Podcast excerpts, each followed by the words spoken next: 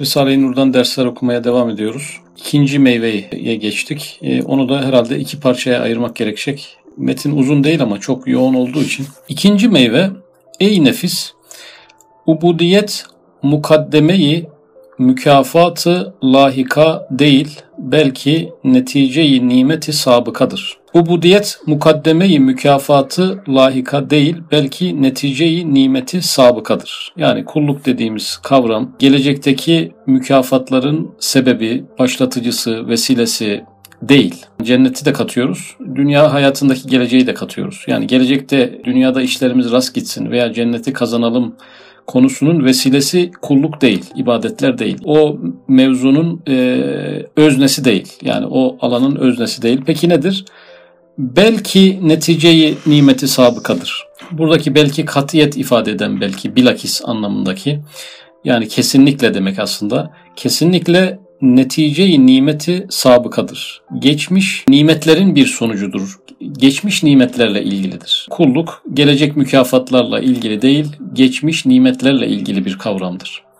Gelecekteki mükafatların kullukla bir alakası yoktur. Kulluğun geçmişteki nimetlerle bir alakası vardır şeklinde bir tercüme yapılabilir. Evet biz ücretimizi almışız. Ona göre hizmetle ve ubudiyetle muazzafız. Biz bir şeyler almışız aldığımız şeyler ne kadar ibadeti sence hak ediyor? Mazhar olduğumuz nimetler sence hangi seviyede ibadetlere e, uygun düşer? O seviyede ibadet yapman lazım. Hiçbir şey almamışsan nimetler bakımından hiç ibadet yapmayabilirsin. E, ama aldığın nimetler sayısızsa e, o kalitede bir ibadetle mükellef olursun. Dolayısıyla biz ücretimizi almışız derken bütün insanoğlundan bahsediyor haliyle. Ona göre hizmetle ve ubudiyetle muazzafız. Ona göre neye göre? Aldığımız nimetlere göre, elde ettiğimiz nimetlere göre hizmet ve ubudiyetle muazzafız. Burada mantık şöyle biz bir ay çalışırız, ay sonunda bir maaş alırız. Dünyada herhalde genelde sistem böyle. Fakat bu paragrafta önce maaş ödeniyor sonra insan çalıştırılıyor. Yani Cenab-ı Hakk'ın cömertlik sistemindeki durum biraz farklı. Ödüyor sonra iş yaptırıyor. Kulluk da buna dahil olmak üzere. Yani önce karşılıklarını bol bol veriyor. İnsan onun karşılığında zayıf bir kullukla bir karşılık veriyor. Dolayısıyla burada hep aldığımız ve namazımıza e, işte ibadetlerimize bir borç manası yüklesek çok uygun düşer. Borcumuz yani. Namaz borcu kelimesi Risale-i Nur'da da geçiyor. Tam anlamıyla yakışan bir kelime. İbadetlerin insanın borcu olması. Çünkü önceden elde ettiği, kullandığı karşılıkların, nimetlerin bir karşılığı olması hasebiyle gerçekten e, borçluyuz. Çok borçluyuz. Ödediğimiz borç da borçlandığımız miktarın milyonda birine denk gelmiyor ama Cenab-ı Hak yine de onun rahmetiyle e, borç ödemiş gibi sayacak bizi yani. İnşallah. Çünkü ey nefis hayrı mahzolan vücudu sana giydiren. Şimdi biz hangi nimetleri almışız onları sayacak. 5-6 ee, paragraf böyle gidecek. Yani biz hangi nimetleri aldık ki ona karşılık vermeye çalışıyoruz. Onları sayacak. Birinci sırada hayrı mahzolan vücudu sana giydiren Halık-ı Zülcelal. Hayrı mahzolan vücut, varlık nimeti, var olma nimeti. Yani yoklukla varlık arasındaki mesafe ne kadardır?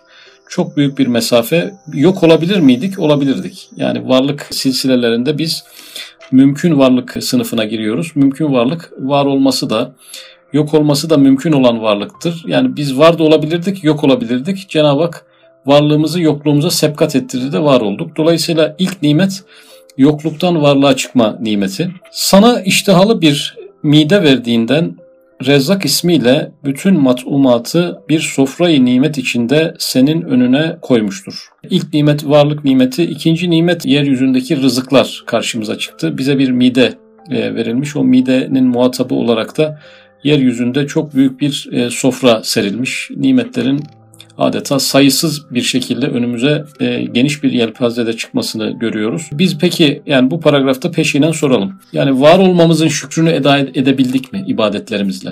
Yani yok olmaktan var olmaya bizi getiren çizgide namazımız madem var olmaya bir şükürdü, yokken var olmaya şükür anlamına gelen namazımızı bu manada kılabildik mi? İbadetlerimizi bu manada yapıp borcumuzu ödeyebildik mi? Teşekkür borcumuzu ödeyebildik. E, namazımız bu teşekkür borcunu ödemeye yeter mi? Sonra sana hassasiyetli bir hayat verdiğinden o hayat dahi bir mide gibi rızık ister. Varlık nimetinden sonra hayat e, nimeti sayıldı. Yani burada En önemli neden varlık nimeti? Çünkü o nimet gidince hiçbir başka nimetin anlamı kalmıyor. Varlığı giden bir insanın hayatlar olması gibi bir şey mevzu bahis olmayacağından dolayı binanın temeli gibi varlık nimeti sayıldı. İkinci sırada hayat nimeti. Yani biz cansız da olabilecekken canlı olduk değil mi? Yani dünyaya getirilmek evet yokluktan varlığa çıkarılmaktır ama bir taş olabilirdik değil mi? Bir toprak parçası olabilirdik. Su olarak yaratılabilirdik. Bir su damlası olarak yaratılabilirdik. Öyle kalabilirdik. Fakat bir hayat bahşedilmiş. Göz, kulak gibi bütün duyguların eller gibidir ki ruhi zemin kadar geniş bir sofrayı nimeti o ellerin önüne koymuştur. Yani midemizin muhatabı nasıl yeryüzündeki bütün yiyeceklerse gözümüz de aslında bir el gibidir. Gözümüz görüntüleri e, bize toplayıp getiren bir el düşünelim. Öyle bir eldir ki e, nereye baksak oradan bize görüntü taşıyor. E, kulağımızı bir el gibi düşünelim. Gidip insanların sesini alıp bize getiren bir el gibi düşünelim. Dolayısıyla midenin önüne yeryüzü sofrası açılmış, e, gözün önüne görüntüler alemi açılmış, kulağın önüne sesler alemi açılmış. Hepsi de yeryüzü genişliğinde. Yeryüzünün neresinden bir ses duyamıyoruz? Mesela öyle bir bölge var mı? Bermuda şeytan üçgeni gibi. Oraya girildiği anda ses e, çalışmıyor. Kulakların duymadığı bir bölge veya gözün artık göremediği dünyanın bir bölümüne gidiyoruz ama artık göz orada çalışmıyor diyebileceğimiz bir yer gösterilemiyor. Demek ki yine yeryüzü genişliğinde gözümüze de bir sofra açılmış, kulağımıza da bir sofra açılmış. Hatta yeryüzü de değil. Gezegene baktığımız zaman da, e, uzaya baktığımız zaman da, gökyüzüne baktığımız zaman da oradan göz bir takım görüntüler bize sağlayabiliyor. Demek ki yeryüzünden daha geniş bir sofra açılmış. Sorduğumuz soruyu tekrar edelim. Midemiz, e, kulağımız, gözümüz ve canlılık alemine irtibat kurduğumuz duyu organlarımızın şükrünü eda etme bakımından ibadetlerimiz acaba yakışıyor mu? Gözümüzün yok olduğunu, kulağımızın gittiğini, e, sağır olduğunu, dilimizin artık e, konuşamaz hale geldiğini düşünelim. Bunların ne kadar büyük nimet olduğunu o zaman anlarız.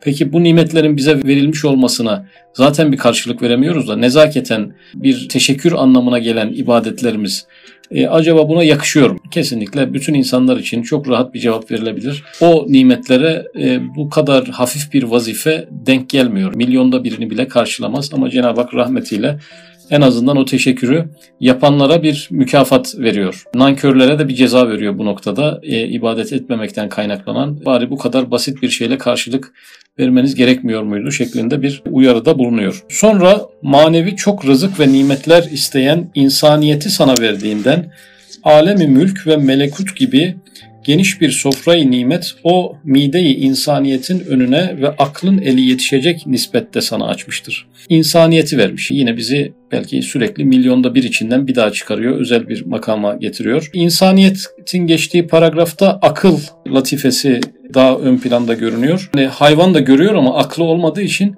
gördüklerini yorumlama noktasında bir darlık yaşıyor. E, kulağı var o da ses duyuyor. Belki bir bağırtıyı bir hayvan da duyuyor biz de duyuyoruz. E, fakat insandaki bu aklın derinliği sayesinde o seslere yapılan yorumlarla o nimetin e, nitelikleri e, genişlemeye başlıyor. Düşünmek yani bu nimet verilmeyebilirdi. Tefekkür etme, düşünme, algılama, yorumlama alemi mülkü hayvanlar görebiliyor ama bu akıl sayesinde melekut bizim e, önümüze açılmış. Melekut biraz arka plan demek. Hayvanlarda iç organları var ama iç organlarının varlığının farkında değiller. Kalpleri var ama kalpleri sayesinde yaşadıklarını bilmiyorlar. Organlarının yerlerini bilmiyorlar. E, nefes alırken ciğerden nefes aldıklarının farkında değiller gibi melekut kapalı onlara. Dönen bir gezegen üzerinde olduğunu farkında değiller. Güneşin dünya etrafındaki hareketlerinden farkında değiller. Burada melekut insana açılmış. Diğer varlıklara açılmamış. E, bu da tabi nimetin en büyüklerinden birisi akıl nimeti. Bunun da bir şükrü eda edilecek ibadetlerle acaba ibadetlerimiz e, bu akıl nimeti, insaniyet, insan olma nimeti, hayvan olmayıp insan olarak dünyaya getirilme nimetine karşılık basit, hafif, rahat, konforlu teşekkür acaba insan tarafından milyonda bir yapılabiliyor mu? Ki geçmiş e, nimetleri bile karşılamayan bu teşekkürle bir de gelecekte cennet gibi e, mükafatlar istenilebilir mi? Bugünkü mevzumuz zaten o. Sonra nihayetsiz nimetleri isteyen ve hadsiz rahmetin meyveleriyle tagaddi eden ve insaniyeti kübra olan İslamiyeti ve imanı sana verdiğinden daire-i mümkinat ile beraber Esma-i Hüsna ve Sıfat-ı Mukaddese'nin dairesine şamil bir sofra-i nimet ve saadet ve lezzet sana fethetmiştir. Burada bu paragraftaki ana nimet de İslamiyet ve iman nimeti. Evet yok olmadık, var olduk. Hayvan olmadık, insan olduk. Fakat inançsız bir insan olma ihtimali de vardı. Yani inançsız bir insan nimetlerin birçoğundan mahrum olmuş oluyor. Çünkü en azından düşünelim ki ahirete imanı yok. Ahirete iman olmayan bir insan için dünyadaki bu saydığımız lezzetler ve nimetler ne ifade eder? Dolayısıyla biz ölüm ötesi hayatla alakalı ayrı bir beklentimiz var. Ayrı bir rahatlığımız da var. Bir kafa konforumuz var. Yani. Hayatta birçok problemimiz var ama öldükten sonra ya dirilmesek gibi bir problemimiz yok. En büyük problemlerden birini hemen atlatmışız. Örneğin kader inancımız var. Düşünün ki evren ve yaşam hiç kimsenin kontrolünde değil, bir yaratıcısı olmayan serseri bir mayın gibi düşünen bir insanla santim santim her köşesini Rahman ve Rahim bir yaratıcının kontrol ettiğini düşünen bir insan arasında çok büyük bir nimet farkı var. Yani şimdi biz onları da atlatmışız. İnançsız bir insan olma vartasını da Cenab-ı Hakk'ın e, izniyle atlatarak önümüze nimetler yelpazesi nereye kadar genişlemiş? Cennete kadar, sonsuzluğa kadar, ebediyete kadar sofra genişlemiş oluyor. İnançsız bir insanın önündeki nimetler sofrasının bir süresi var. 100 yıl, 80 yıl. Bizim sofranın süresi de yok. Dolayısıyla İslamiyet imanla beraber e, karşımıza çıkmış oluyor ve e, bu geniş sofrayı oldukça büyütmüş oluyor. Sonra imanın bir nuru olan muhabbeti sana vermekle gayrı mütenahi bir sofrayı nimet ve saadet ve lezzet sana ihsan etmiştir. Şimdi Müslümanlar arasında da muhabbetullah ayrıcı bir özellik. Yokken var olan ama cansız olarak var olabilecekken canlı olarak var olan. O canlılar içerisinde hayvan olabilecekken insan olarak var olan. insanlar arasında da özel bir lütufla İslamiyet ve imanla serfiraz olan bir insan ne kadar daralmış bir kategoriden geçerek seçilmiş oluyor adeta. E, burada bir de Müslümanlar arasında da bir daralan bir skala var. E, o da muhabbetullah. Bu tabi herkesin önünde açık bir imkan e, iradenin hakkını vermekle beraber ama herkes buna mazhar olamıyor. Bunu elde eden e, insanlar açısından da gayrı mütenahi bir sofrayı nimet ve saadet ve lezzet sana ihsan etmiştir. Dolayısıyla Müslümanlar arasında da yine dar bir skalada muhabbetullah şeklinde bir nimet insanın önüne konulmuş ve böylelikle düşünün ki Allah'ı sevmek, Allah sevgisine gark olmak, adeta yani parantez içi söylüyorum. Bütün kainatın adeta bütün kainatın sahibini sevince, o da sizi sevince bütün kainat adeta size aitmiş gibi oluyor. Hani bir menkıbede Behlül Dane miydi? Ne istersin diyor padişah diyor. Benden ne istiyorsun söyle. Hiçbir şey istemiyorum diyor. Ya diyor iste diyor. Ya istemiyorum niye isteyeyim diyor. Niye istemiyorsun diyor. Padişahım diyor siz diyor benim olduktan sonra bütün ülke benimdir diyor zaten. Siz beni sevdikten sonra her şey benimdir. Ben niye ayrıca özel bir şey isteyeyim ki? Cenab-ı Hakk'ın bu aşkına eren insanlar açısından da her şey sanki adeta o kişiye aitmiş gibi olur. Dolayısıyla böyle bir nimet de sayıyor. İslamiyet nimetinin içerisinde özel bir nimet olarak. Yani cismaniyetin itibarıyla küçük, zayıf, aciz, zelil, mukayyet, mahdut bir cüssün. Şimdi insanın bedenine baktığımız zaman dünyada kapladığı yer çok küçük, çok küçük bir yer kaplıyoruz. Bizim gezegenimiz uzayda çok küçük bir yer kaplıyor. Yani galaksimizi bile bir toz tanesi kadar gösteren uzay fotoğrafları var. İnsanın bedeni ne ola ki yani Cenab-ı Hak katında bir değer ifade etsin? Yani bir toz tanesi ne kadar değer ifade edebilir? Evet diyor küçük, aciz, zelil, sınırlı, kayıtlı bir parçasın. Onun ihsanıyla cüz'i bir cüzden külli bir küllü nurani hükmüne geçtin. Yani çok küçüktün. Yani ne kadar küçüktük? Zerre kadar. Peki göz verilince ne oldu? Bir genişleme oldu. En azından yanında olmadığımız yeri görebilmeye başladık. Bir, birkaç kilometreye varan bir genişliğe ulaşmış olduk. Kulak verildi ne oldu? Bir genişliğe ulaştık. Akıl verildi. Akılla ne kadar bir genişliğe ulaştık? Bazen galaksileri işte kara delikleri falan düşünüyoruz. Ne oldu? Uzay kadar bir yer kaplamış olduk. E, akıl, fikir ve hayal e, dünyamızla. Muhabbetullah e, gibi e, yeteneklerle de ne oldu? Bütün evren kadar bir büyüklüğe ulaşmış olduk. Üstad Hazretleri evet sen bu kadar küçük bir parçasın ama Cenab-ı Hakk'ın ihsanıyla külli bir küllü nurani hükmüne geçti. Adeta bütün kainatı aydınlatan bir ışığa dönüştün eğer bunları değerlendirebildiysen. Zira hayatı sana vermekle cüz'iyetten bir nevi külliyete ve insaniyeti vermekle hakiki külliyete ve İslamiyeti vermekle ulvi ve nurani bir külliyete ve marifet ve muhabbeti vermekle muhit bir nura seni çıkarmış. Sen sınırlısın ama seni aydınlığa çıkarmış. Karanlıktan aydınlığa çıkarmış. Mukayyet yani sınırlı bir alandan nereye çıkarmış? Muhit bir alana çıkarmış. Geniş bir alana çıkarmış. Biz ne kadar toz tanesi gibi olsak bile taşıdığımız mana itibariyle aleme denk, kainata denk bir değere ulaşmış Cenab-ı Hakk'ın ihsanıyla. İşte ey nefis sen bu ücreti almışsın. Şimdi gözümüz nimet, kulağımız nimetten ta kainat kadar değerli olan bir insana kadar gitti mevzu. Bu kadar nimetler sayıldı uzun uzun en güzel şekliyle tasvir edildi. Bunları almışız, aldık. Peki e, bunun karşılığında ne bekleniyor bizden? Beklenen şeyi verebiliyor muyuz? Bunun bedelini ödeyebiliyor muyuz? Bu kadar nimetin karşılığında ne yapıyoruz? Ubudiyet gibi lezzetli, nimetli, rahatlı, hafif bir hizmetle mükellefsin. Dört tane vasıf var. Bu kadar nimete karşılık senden beklenen şey ubudiyet. Ubudiyetinde dört özelliği var lezzetli olması, nimetli olması, rahatlı olması, hafif olması. Lezzetli olmasını nasıl anlayabiliriz? Ee, bir hadis-i şerifte Efendimiz Aleyhisselatü Vesselam bana dünyanızdan üç şey sevdirildi. Bunlardan biri de gözümün nuru namaz diyor. Bir lezzet var yani ibadetin içerisinde, ibadetin ruhuna erebilenler açısından bir e, mutluluk, bir haz var, manevi bir haz var. Bir meşakkat, bir acıdan ziyade kamil insanlar e, ibadetsiz yapamaz hale gelmişler. Orada yeme içmeden daha yüksek bir haz var. Nimetli yani ibadetin ek nimetleriyle karşılaşıyoruz. Mesela orucun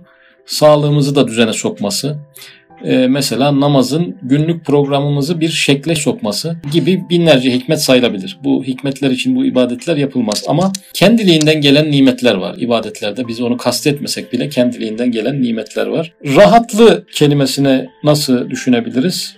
Yani ibadetlerin getirdiği rahatlık, psikolojik huzur Cenab-ı Hakk'ın bu en büyük nimetlerine karşı en hafif bir teşekkürden yüksünen bir insana insan denilebilir mi şeklinde yorumlamak gerekir. Halbuki buna da tembellik ediyor. Lezzetli, nimetli, rahatlı, hafif bir hizmette de tembellik ediyorsun. Eğer yarım yamalak yapsan da güya eski ücretleri kafi gelmiyormuş gibi çok büyük şeyleri mütehakkimane istiyorsun. Geçmiş nimetler, varlık nimeti, insan olma nimeti, İslam'la şereflenme nimeti bunlar tam alınmış, mükemmel bir şekilde alınmış nimet olma bakımından. Bunun karşılığında yarım yamalak bir karşılık verilmiş. O yarım yamalak o eski nimetlere gitmişken bir de mütehakkimane yeni şeyler istiyor bu ibadetlerle. Mesela dünyada işlerinin rast gitmesini istiyor. İşte istediği şeylerin olmasını istiyor. Rızkında bir bereket istiyor. Bu ibadetler sebebiyle sağlığına bir şifa istiyor. Dünyevi musibetlerinin geçmesini istiyor. Ve ibadetleri yoğunlaştığı günlerde biraz daha fazla istiyor. Cenneti istiyor haliyle. Cehennemden kurtulmayı istiyor bu ibadetler. Yani yarım yamalak bir ücret zaten geçmiş nimetlere bile karşılık gelmezken